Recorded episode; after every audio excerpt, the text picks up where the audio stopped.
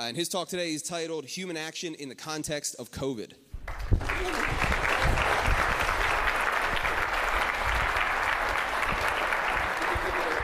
Yeah, I got it. Thank you. Thank you, man. Hello, everybody. So, I'm going to talk about COVID, but don't worry, I'm not going to get into a bunch of, uh, I'm not going to try to adjudicate the science.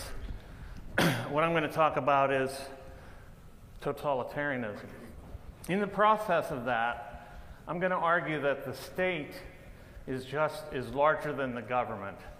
And I think that'll make sense in the context of COVID because we can see how the state, or the government, I should say, is enrolling these agents into the state, like the people on the street who are suddenly enforcing things, like the, the airline flight attendant who can actually have you arrested if you don't have a mask on, and like the companies that are being that have more than 100 employees who can now have you, who can be fined, but will fire you for not uh, being vaccinated. And, uh, and I will talk about big digital, what I call big digital, which is uh, the uh, propaganda arm that basically enforces uh, the entirety of the narrative. Uh, and I'll explain why they do in a, in a, in a, in a minute.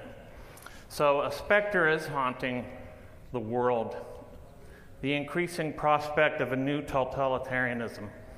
Unlike the specter of communism, this specter originates from those in power and not from the underground revolutionaries. Although it is arguable that communism may always have been an undertaking of the elites.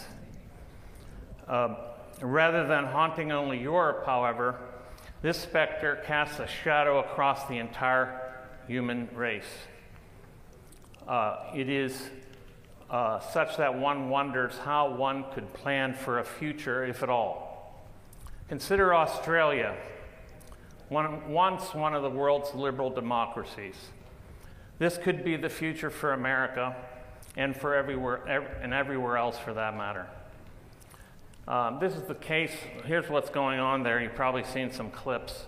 Citizens and non citizens are alike trapped on the landmass. They can't leave. They're not allowed to fly. They can't leave the country. Unless they have a good reason, and there never seems to be one. Large swaths of the population have been prisoners in their homes and neighborhoods for months.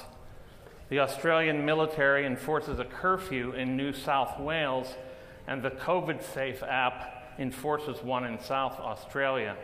The state sends random texts to the homebound prisoners via the app. Those under house arrest have 15 minutes to respond before the police are sent or not. We don't tell them how often or when, on a random basis, they have to reply within 15 minutes, the Premier explained. Just as in Jeremy Bentham's Panopticon, the prisoners are never sure if they are being watched, although they may be at any time. And those who dare to venture beyond a block beyond their neighborhood uh, are apprehended by the police and choked, handcuffed, slammed face down on the pavement, sprayed in the face with noxious chemicals, and hauled off to who knows where for their own good, don't you know? Those rallying for their freedoms are hailed and struck with rubber bullets. Citizens are encouraged to report on other citizens for behavior that they have been told is akin to murder. A man sneezed in an elevator and then left his apartment building, triggering a nationwide manhunt in which the population was enlisted. Rescue dogs were shot dead under the false pretense of rescuing people.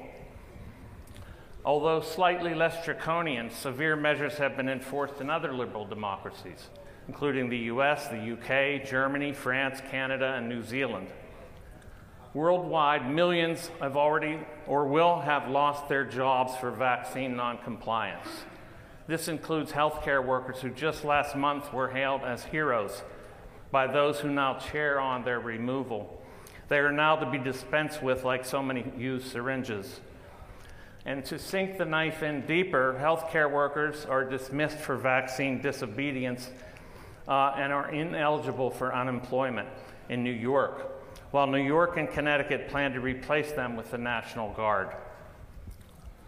We should remember that the COVID regime came on the heels of an already advanced illiberalism, as seen in the censorship, the non- onslaught of nonstop propaganda, the proliferation of doublespeak, the endless gaslighting, the political witch hunts, and the cancellation rituals reminiscent of the Cultural Revolution and the Stalinist purges.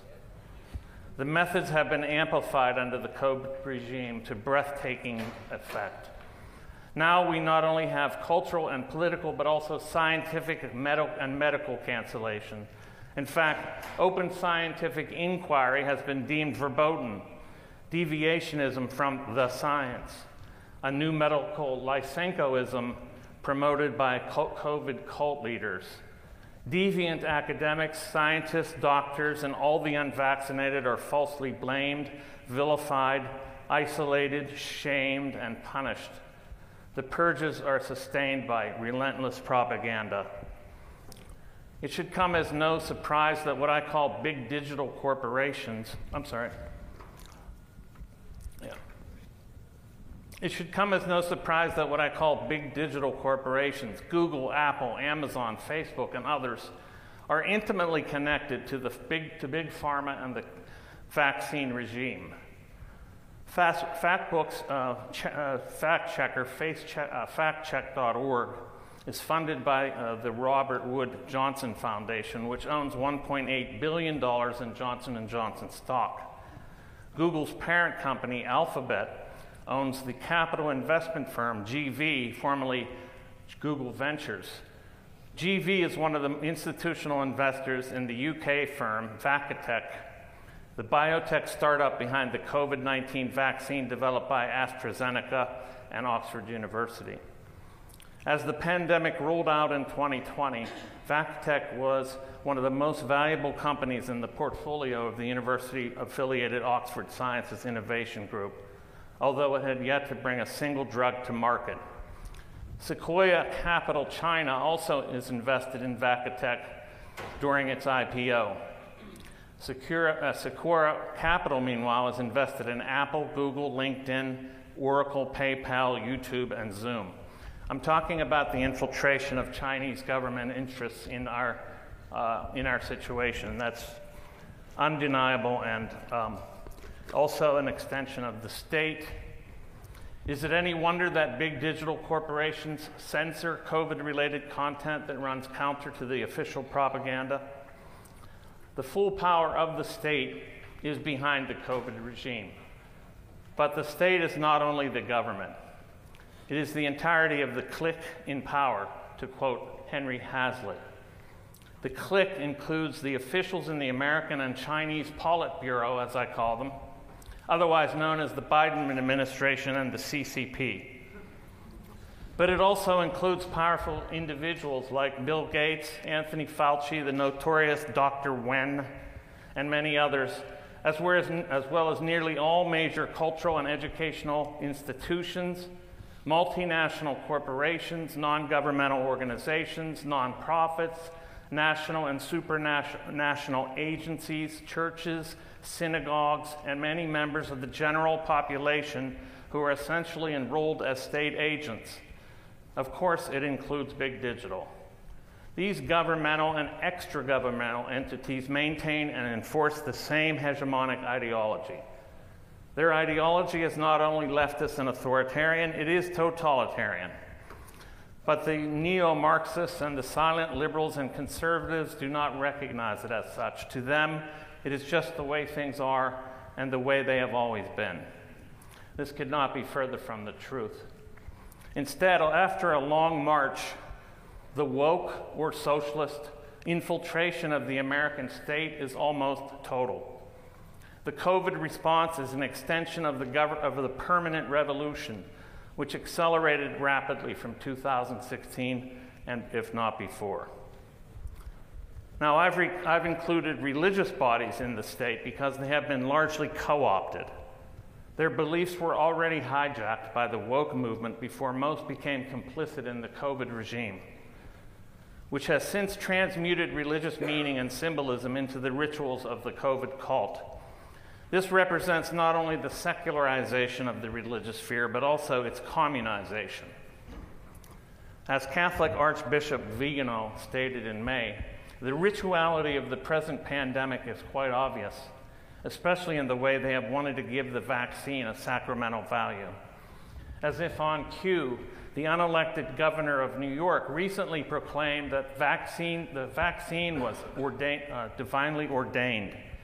Vaccination is apparently a sacrament instituted by God to give grace.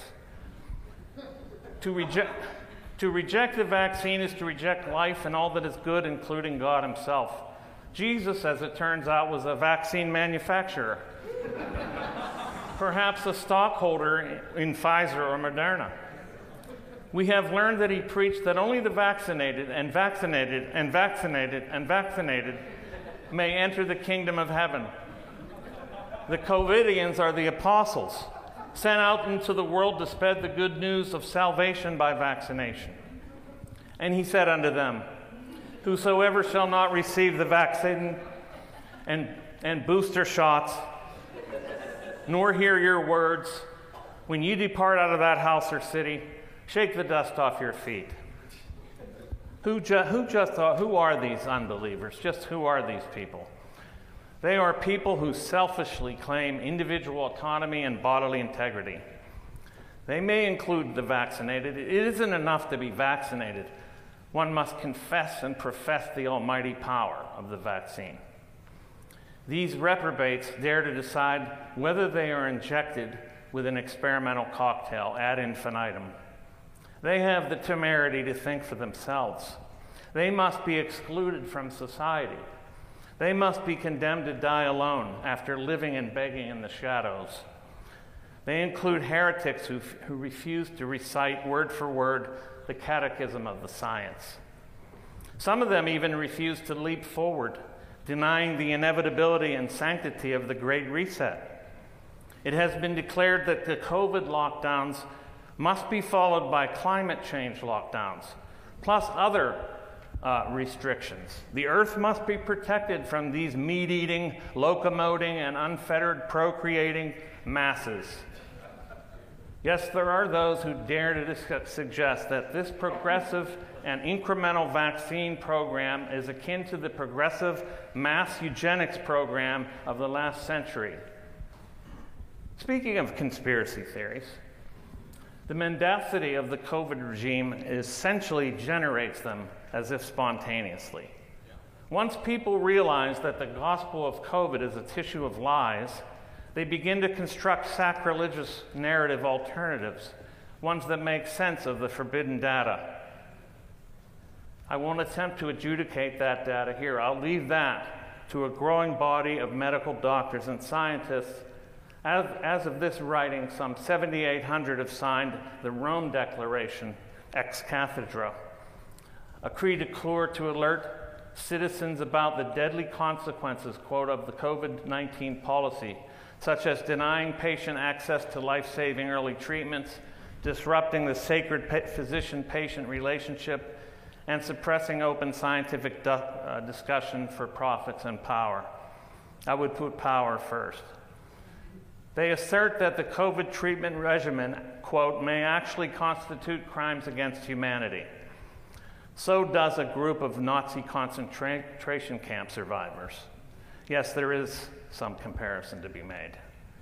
A day or two after the Rome Declaration was posted, the Spartacus letter was published. You may not have heard of this. This audacious rebel dared to engage the science on scientific terms. The, the letter must have contained some forbidden truth because it was immediately scrubbed by Big Digital. After, after, although republished in several venues, it remains virtually undiscoverable. The esoteric language of the letter describes the effects of the virus and the vaccines in precise scientific terms that only a member of the cognoscenti could muster. It, must, it may be the most detailed scientific analysis of the virus and vaccine that I have read to date. It then makes such declarations as the following quote, the elite are trying to pull up the ladder, erase upward mobility for large segments of the population, call political opponents, and other undesirables. and put the remainder of humanity on a tight leash, rationing our access to certain goods and services that they have deemed high impact, such as automobile use, tourism, meat consumption, and so on. Naturally, they will continue to have their own luxuries as part of a strict caste system akin to feudalism. I find it more and more difficult to resist such conclusions. I have described this as part of an effort to establish what I call corporate socialism, or actually existing socialism on the ground with corporate monopolists tightly coupled with the government on top. I have also called it capitalism with Chinese characteristics. This would explain why the elites propagate socialist ideology and rhetoric to the public while engaging in economic fascism themselves. The question inevitably arises what should be done? I'm not going to make recommendations for what everyone should do. That would be a collectivism with which I don't agree. You may decide to live in a shack in the woods, and I may decide to stay in the city and do battle with the passport mandate police with the unending booster requirements. But the point is to assert individual autonomy, not to corral people into silos. But no libertarian worthy of the name would ever suggest that a crisis justifies the incremental stripping of the natural rights of any human being. And no libertarian worthy of the name should ever be complicit in quarantining the healthy, whether in a camp, facility, institution, town, state, or in their homes.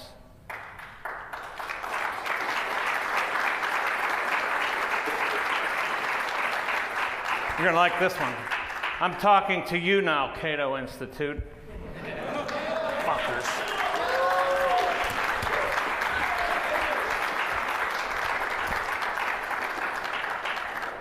Now, we'll hear recommendations for what should be done. I mean, later this afternoon, Tom Woods will talk about um, secession, something that's very interesting to me. There are Republican dissidents, I'll call them, that are talking about a convention of states, which I find ludicrous, as if 34 states are going to conspire together to, you know, we can't, you know, that's absurd. Uh, but I'll talk about something which I believe root, is rooted in the pragmatic action under totalitarianism, which I think now we're not totally under. As Henry Hazlitt put it, in the road to totalitarianism, we are not under what he called total totalitarianism. Not yet, anyway. But Hazlitt continued by saying, quote, most Americans may prove incapable of recognizing this evil until it has grown beyond the point of control. And I would say it's not dark yet, but it's getting there. I believe that we need to look at exemplary dissidents from the former Soviet Union and the Eastern Bloc to respond to our contemporary conditions. I think it's that bad. We're all here without masks today. Things seem free enough. We'll see how it goes. I believe that we need to look to uh, these dissidents and to see how they responded to con- their contemporary conditions. What were the responses to totalitarianism? As one of these dissidents, the Czech playwright and later president of uh, Czechoslovakia, Václav Havel, wrote When those who have decided to live within the truth have been denied any direct influence on the existing social structures, not to mention the opportunity to participate in them, when these people begin to create what I have called independent life of, the independent life of society, this independent life begins of itself to become structured in a certain way. Sometimes there are only very few embryonic indications of this process of structuring. At other times, the structures are already quite well developed. Their genesis and evolution are inseparable from the ph- phenomenon of dissent, even though they reach far beyond the arbitrarily defined area of activity usually indicated by that term and this is the term that I would like to emphasize dissidents. What these dissidents did was to build what another Czech political thinker and dissident, Václav Benda, called parallel structures. Now, just what are parallel structures? The mere mention of the phrase will stir the imaginations of those who understand what this might mean. They are more or less organized communities, usually built by dissidents. They are sites where resistance to totalitarian bureaucracies allow for the expression of freedom and creativity. Their organic output has historically included Samizdat books, private performances, seminars, exhibitions, periodicals, alternative education forums, parallel universities, parallel information networks, even embryonic parallel economies. Together, they constitute a second culture, as it were, a culture otherwise repressed and deleted from the state, as I've defined it. Eventually, these parallel structures may spawn a parallel polis a renew- and a renewed political possibility. In our context, parallel structures may be networks of people building communities of mutual support and communications, but not necessarily ideological homogeneity. Many such groupings and parallel structures already exist. They include media and communication networks, some even on, uh, in, within the online spaces many of us already frequent. And they may be formed around podcasts and podcasters, websites and writers, peer to peer channels and programmers, and radio broadcasts and their listeners. To create and sustain environments most conducive to liberty, these networks must aim to be as decentralized and independent of big digital as possible. I nevertheless recommend that people retain the beachheads they have secured on mainline social media platforms and spread out from there. Our parallel structures include parallel educational organizations and institutions like Tom Woods' Liberty Classroom. They include what I now call what are now called freedom cells, which are local and touring communities of support and exchange, both social and economic. Why are these needed? Because people may not be able to exchange money in the near future for the right things, the things they want. On the, spe- on the specifically economic front, they include those empowering themselves and others to attain financial literacy, independence, and responsiveness. Now, I'm not going to say that Bitcoin is our Lord and Savior. But Bitcoin communities represent structures of potential resistance and survivability, especially considering the frightening prospect of a global digital currency, which would mean total control over buying, selling, and saving. Parallel structures include religious and spiritual groupings, not only some churches, but also informal gatherings for mutual support and sustenance. In, political, in the political realm, the Mises Caucus is currently a parallel political structure. It provides a political home and community for those disaffected with the legacy parties and an important niche within the Libertarian Party for those seeking principled economic and political policies and the unapologetic assertion of individual human rights under all circumstances.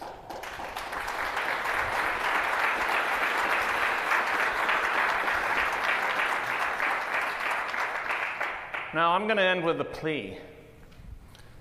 I plea that those of us already inhabiting parallel structures and those forming new ones uh, remain flexible and willing to translate without compromising their own and others' political language and symbolics into a common language of resistance, survival, and human action.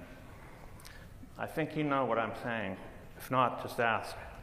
Otherwise, our parallel structures may become isolated by, from others by particularism.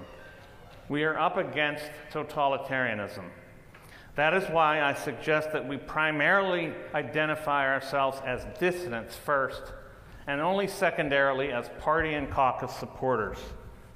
As such, we may become the germ of a future, future economic, political, and social renaissance. Thank you.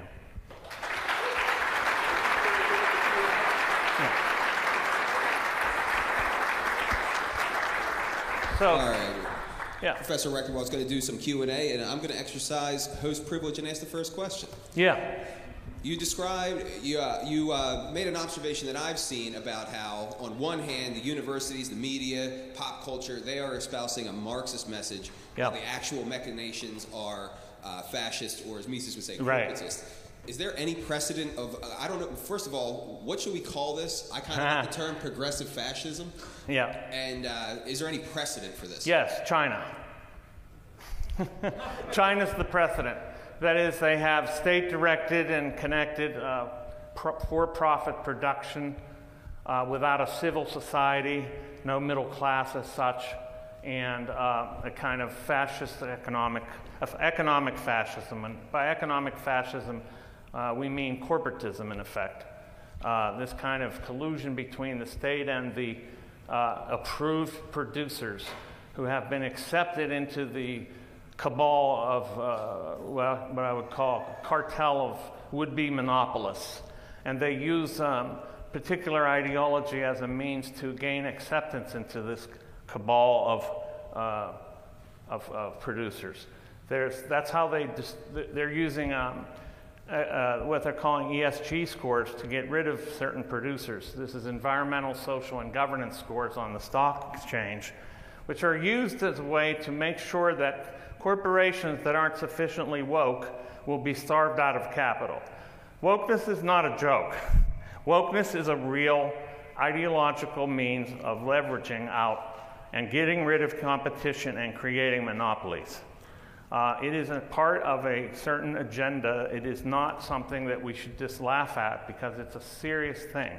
It is a means of discriminating between certain groups and peoples and companies and to empower some and leave others completely out of the picture, uh, starve them off of capital. But China, I think, is the model.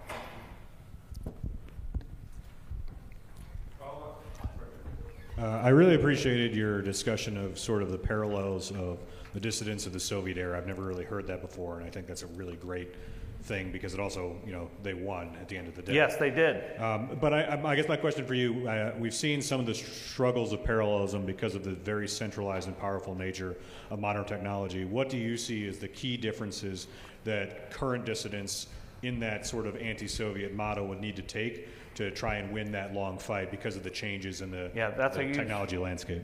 That's a huge question. And uh, see, I, I mean, these what I call big digital or the Google archipelago, they have enhanced and extended the power of the state to unbelievable dimensions. If you don't think that Google's involved in state operations, I got another thing for you. Um, they are effectively contractors. That's one. They were funded by the uh, CIA's In-Q-Tel, uh, group in the first place. They have um, uh, vested interests in the in the vaccine program, but they have more than that. They have interest in controlling uh, information to the level of your DNA and, uh, and so forth. And this is not only for surveillance and tracking, but, well, that's primarily what it's for. They say it's for uh, health, of course. Uh, health is now the big. Um, health is the code word for basically what they're trying to smuggle under uh, but the, the way to oppose it is much more difficult because of this, because of the extent and power of uh, big digital and their enhancement of state of state of the state as essentially state apparatuses. Uh, it takes all kinds of uh, techniques and subversion to. Uh, first of all, we, we have to move away from them as much as possible, and it's very difficult. It's almost impossible because they've tied everyone together in this um, cartel and um, one cartel member, if you get thrown off of one cartel member's web uh, services, they'll, you go onto another, they'll just throw you off of that because this cartel has a very serious ideological cohesion and they don't, they don't abide by any difference. Um, so, um, you know, I mean, if I had the answer to that, I'd be running the world, but I, I not that I want to. Uh, but the point is that I think it's, it's a very difficult uh, situation under, uh, that we're under because of it. That these corporations, these extensions of the state, have enhanced the power of surveillance and other things to such an extent that um, uh, I don't believe in like revolution as such, you know, like violent revolution. I don't believe in that. I think it's kind of like a, um, we're going to have to develop parallel structures. And what are they? They're going to have to be, we're going to have to figure that out as we go because we didn't, we, this is unprecedented.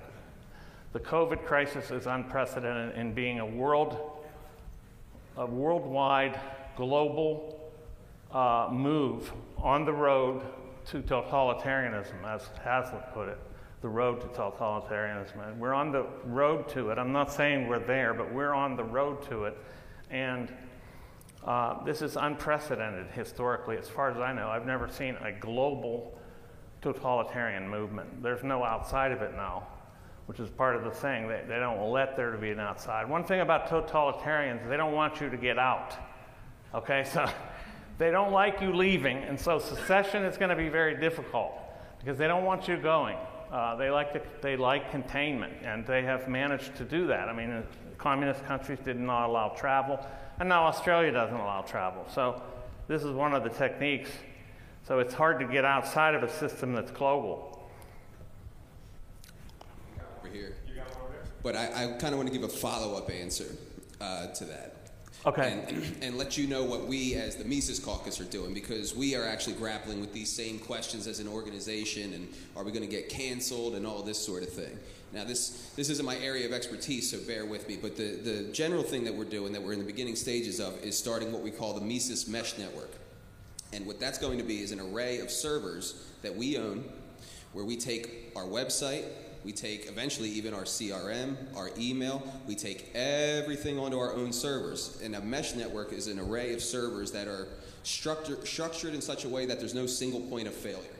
So even if a couple of them got taken out, then it would still, it would still operate and we can uh, run all of our functions. Now, we can't replicate the fact that there's 8 billion people on, on Facebook or whatever it is, but we can maintain a presence there in order to funnel them into our ecosystem and into the Mises Mesh network. And then once we establish our own ecosystem on our own servers, the plan is to, yeah, I didn't tell you about this, you're finding out now, but the plan is to then invite the rest of the Liberty movement into our, into Mises Mesh network. So Michael Rectenwald bought a machine uh, and, and hosted his website on us, Federate Access, so that only he has it.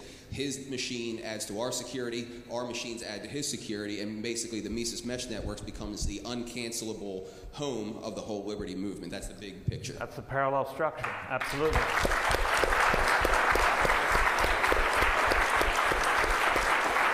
And now we got a question.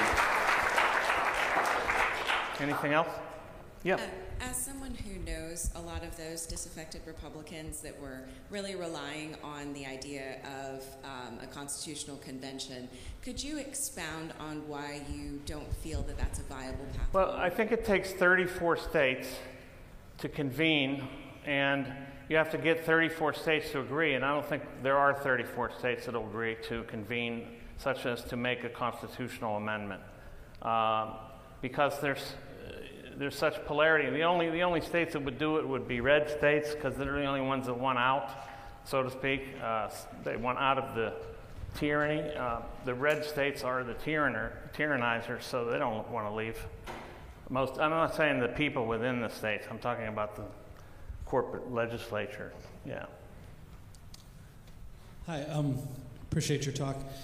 I uh, was wondering how explicit this ideology is uh, among those who are participating in this totalitarian movement, whether it's a relatively small number of intellectuals or whether the, ah. the Zuckerbergs and all of them are they really driven by this ideology explicitly, or is it a crime of opportunity more than? Well, that's a great question. I mean, I've traced, you know, and looked at Google and YouTube and uh, uh, looked at their ideology and inside their company and out what they what they their inward facing ideology to their employees and the outward facing ideology to the public. It's very much the same. Uh, and uh, I've noted that, you know, it's very leftist. I mean, if you look at their hate uh, crime, or not hate crime, their hate speech uh, rules and regulations, everything is only based in one way. It never says anything that would discriminate against some leftist, or, for example, who calls for the putting capitalists up against the wall and shooting them in the head, things like that, or just, you know, in fact, the former uh, CEO, or I think president of Twitter, tweeted that. Put, the, put every capitalist up against the wall and shoot him in the head. This is the former president of Twitter. So I tried to figure out how was it that these so called capitalist corporations had this kind of socialist leftist ideology. What's going on here? And I don't think it's just that you know they were educated in universities and they came up and then they changed the culture. I think there's some more to it. I think that's a, that's a part of the explanation, but it's not sufficient. I think the sufficient explanation is they're monopolists. And there's there has been many instances in the, in the uh, history of you know, the 20th century of monopolists attempting to establish socialism because socialism is a monopoly. It's, it's just a, a state directed monopoly as opposed to a corporate state directed uh, mon- uh, monopoly. So I, I think that the, I don't know that they're avid believers, although I think most people that do perpetrate ideology are believers. I, I take them at their word. I don't want to get into their intentionality, it's too impossible to discern. But yeah, I think they're, they're, that's why I think they espouse this. I got a question for you over here. So um, I grew up in rural Virginia, still live there. My high school was surrounded by cow fields. We had drive your tractor to school day, and um, good for you. yeah. So in the last four years, um, it seems like probably 30% of every person I've ever known has been sucked into this crazy cosmopolitan leftist globalist ideology. Mm-hmm. You know, people I knew from high school.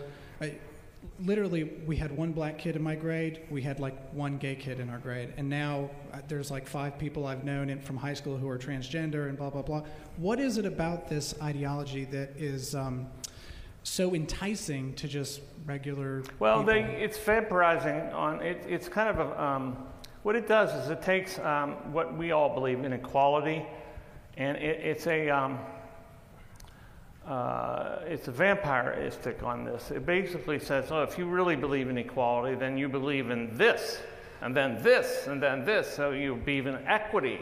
If you're, if you know, so it, it's um, parasitic on on um, classical liberal principles, and then uses that to gain strength, and then change the agenda slightly by changing language slightly from equality to equity and things like that, and. Uh, from in fairness, you know, this is the language that the uh, great resetters are using, uh, Klaus Schwab and all that, fairer, greener future, which means basically, you know, socialism for you and, um, you know, monopolists that control the economy for us, which just so happens to be forwarded by the COVID lockdown regime. I'm not saying that they set it up. I'm just saying it's working to that effect. Yeah. Uh, it's, um, it's just, uh, it's, it's, it's pervasive. Uh, and, you know, it's, um, there's, uh, I mean, it started, in, you know, there's a hundred year history to this. And it accelerated with Trump. They used Trump as a means to um, mobilize and actually, interestingly enough, get the left on the side of the political establishment. and they're now the biggest supporters of big tech, big pharma, um, and the whole political establishment, including the neocons, in effect. I mean, this is absurd. Uh, basically, they managed by using this kind of uh, what did they do? That's kind of a um, decoy effect, right? Uh, or a foil is really what they use Trump as a foil in order to get the whole left to consolidate it against Trump and in favor of what actually comes the, the entire political establishment. And then they have had control over the education system for uh, 70, 80 years. Um, you know, and some people trace it to the Frankfurt School and their invasion, and well, it wasn't an invasion at first. They were just like four, four, four German Jewish intellectuals who came over from, um, who fled Nazi Germany and then set up at Columbia and began to uh, disseminate critical theory, which is what critical race theory comes from. Uh, it all comes from the same root.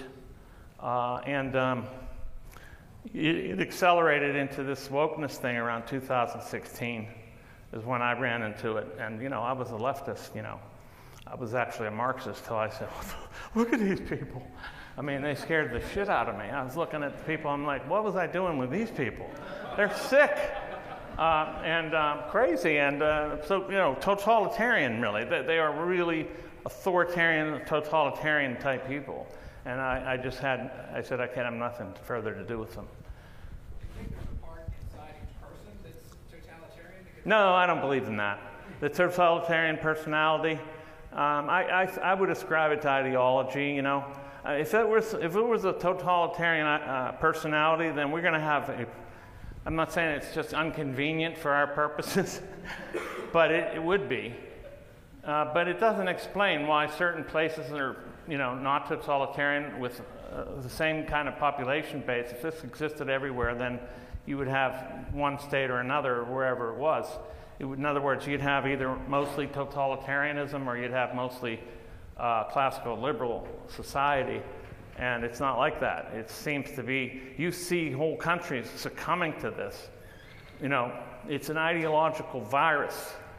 It's not, it's not a personality trait. Yeah. Um, given that we're in a world where people kind of believe that the uh, establishment, the uh, cathedral, has their best interest at heart and uh, that they're competent, uh, it seems like there's a philosophical and ethical question that kind of underpins all of the assumptions around COVID, and it's that just living your normal life, the fact that you might get someone sick and you don't know that you won't get someone sick, is somehow an initiation of violence. Yeah. Um, and that's kind of used to justify the retaliation use of violence against those people. Yep. Uh, kind of wonder if you could speak to the uh, more philosophical point that we should Yep. just be able to live our lives and not be considered, you know. Well, this is tricky. Yeah, this is amazing. This is one of these cases where they have, uh, where they're parasitic on, on for example, the, uh, the, uh, you know, the, our principles. Uh, they're parasitic on this by saying, you know, like, we believe in nonviolence, no, no initiation of violence, and so the non-aggression principle, they kind of are parasitic and they suggest that just being you and the possibility that you may be infected is violence in itself.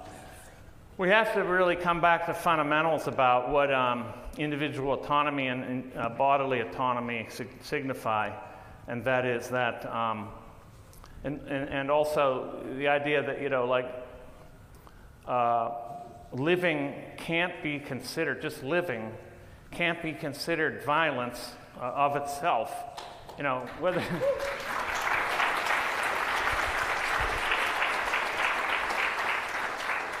that one has the right to exist and not be considered a pestilent, uh, you know, a pestilence proliferator. Uh, so, I mean, it's just, it just comes back to, we have to get back to the principle of uh, bodily and, and personal and individual autonomy and our rights to exist.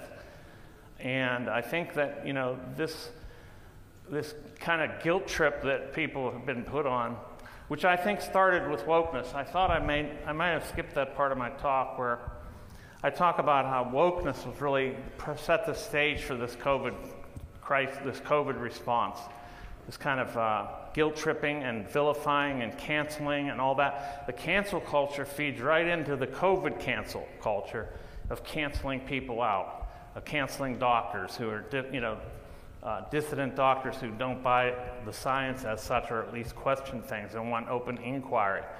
Uh, it's all part of the same cultural base, and we need to reassert the principle of individual autonomy and the right to live, and that, that somebody is an inadvertent carrier, perhaps, of something, is not a reason to, to prohibit them to have freedom, you know. Yeah. Uh, I don't know if this is cheating, but I have two questions.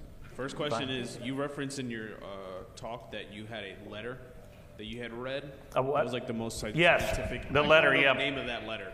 It's, it's called the uh, Spartacus letter. Spartacus letter. Okay. Yeah, That try to use uh, Goog- DuckDuckGo or some other search. Google will not let you find it. Okay, and then my other question was uh, so I'm actually in favor of secession, but I've heard the Convention of States be brought up, and I just want to know what would happen after, even though I don't think it's likely, what would happen after a Convention of States is reached? Like, the, I don't what would be the goal of that? I don't, I don't know. I, I, here's something about the secession argument, though.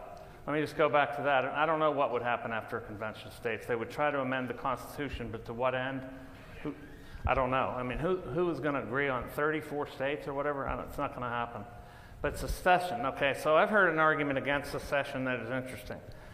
That if you secede and become a different state, now there's the possibility that the state of Amer- United States of America could attack you.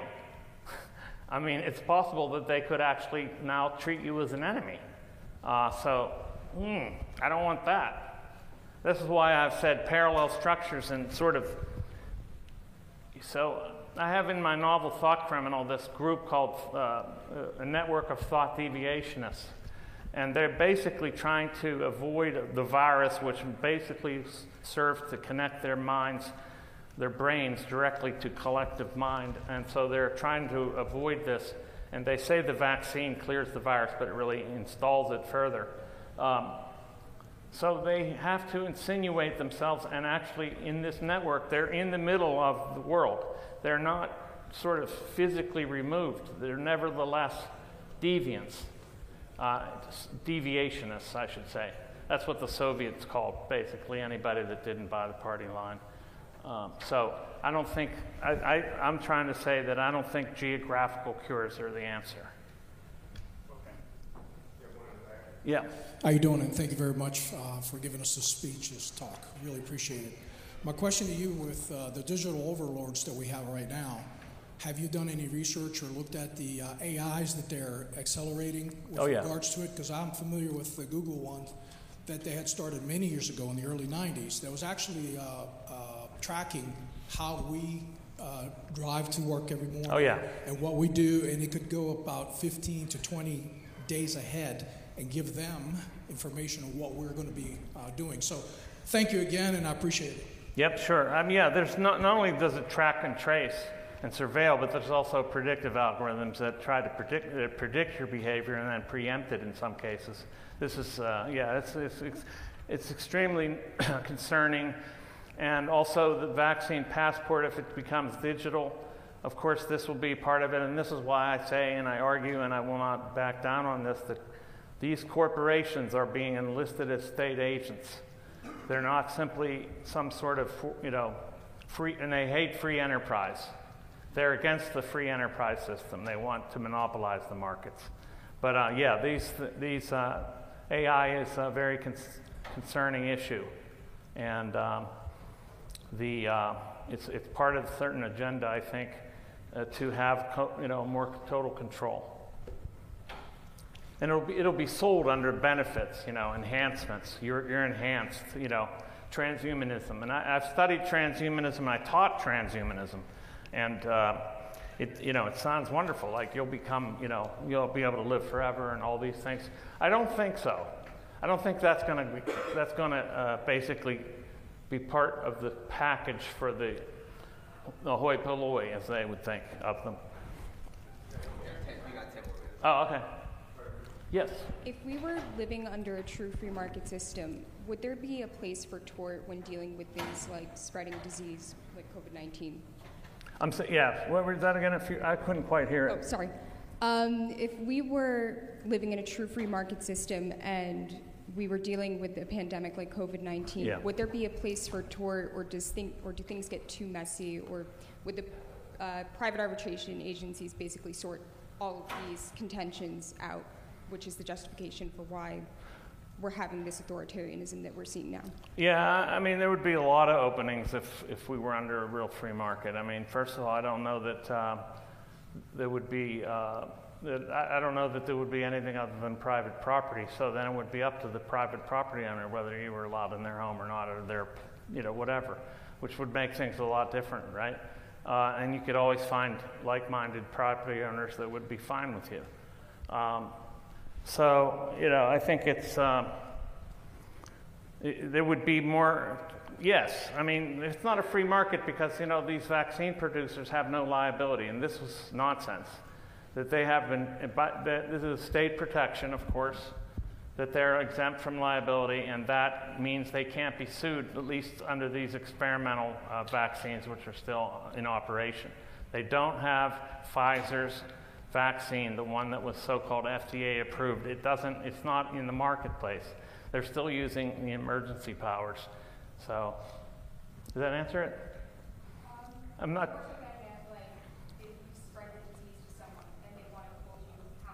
Oh, okay. I, I don't know. I mean, that, that's going to be a legal thing there where you'd have to prove intent and so forth, which is, you know, difficult. So uh, that's a legal question, and I, I don't want to adjudicate that. Yeah.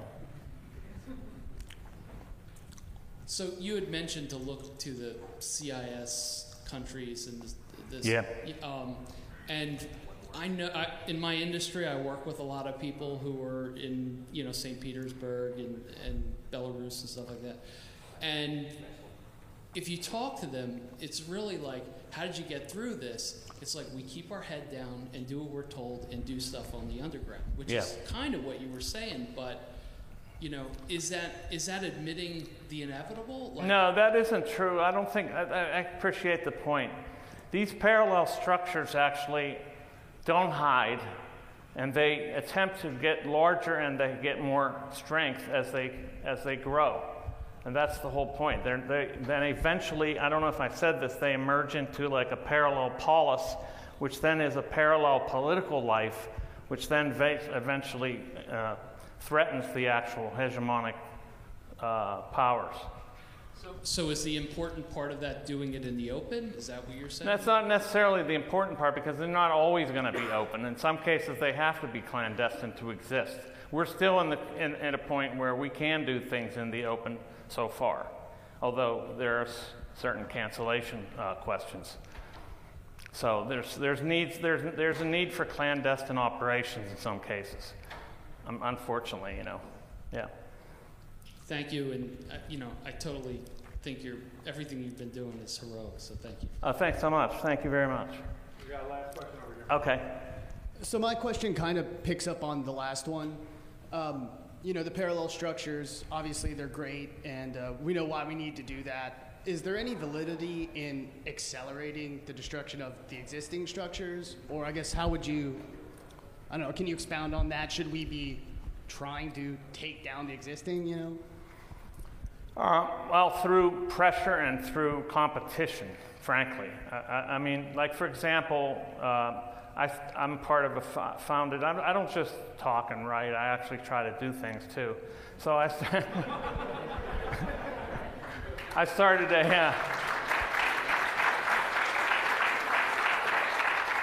I started a parallel university, and I'm, know, I'm trying to get a whole cadre of, inter- of professors from all over the country, not just one school, to challenge the, you know, the legacy institutions, and uh, with a parallel academic, academic uh, structure, and and it's competition that'll win it, right? Open, you know, winning in the market not trying to sabotage these other marketers, you know, but really win by competition, not by sort of like uh, violating their property rights and all that. I don't believe in violating our principles to do anything. Yeah. Uh, Thank you so much. Thank you.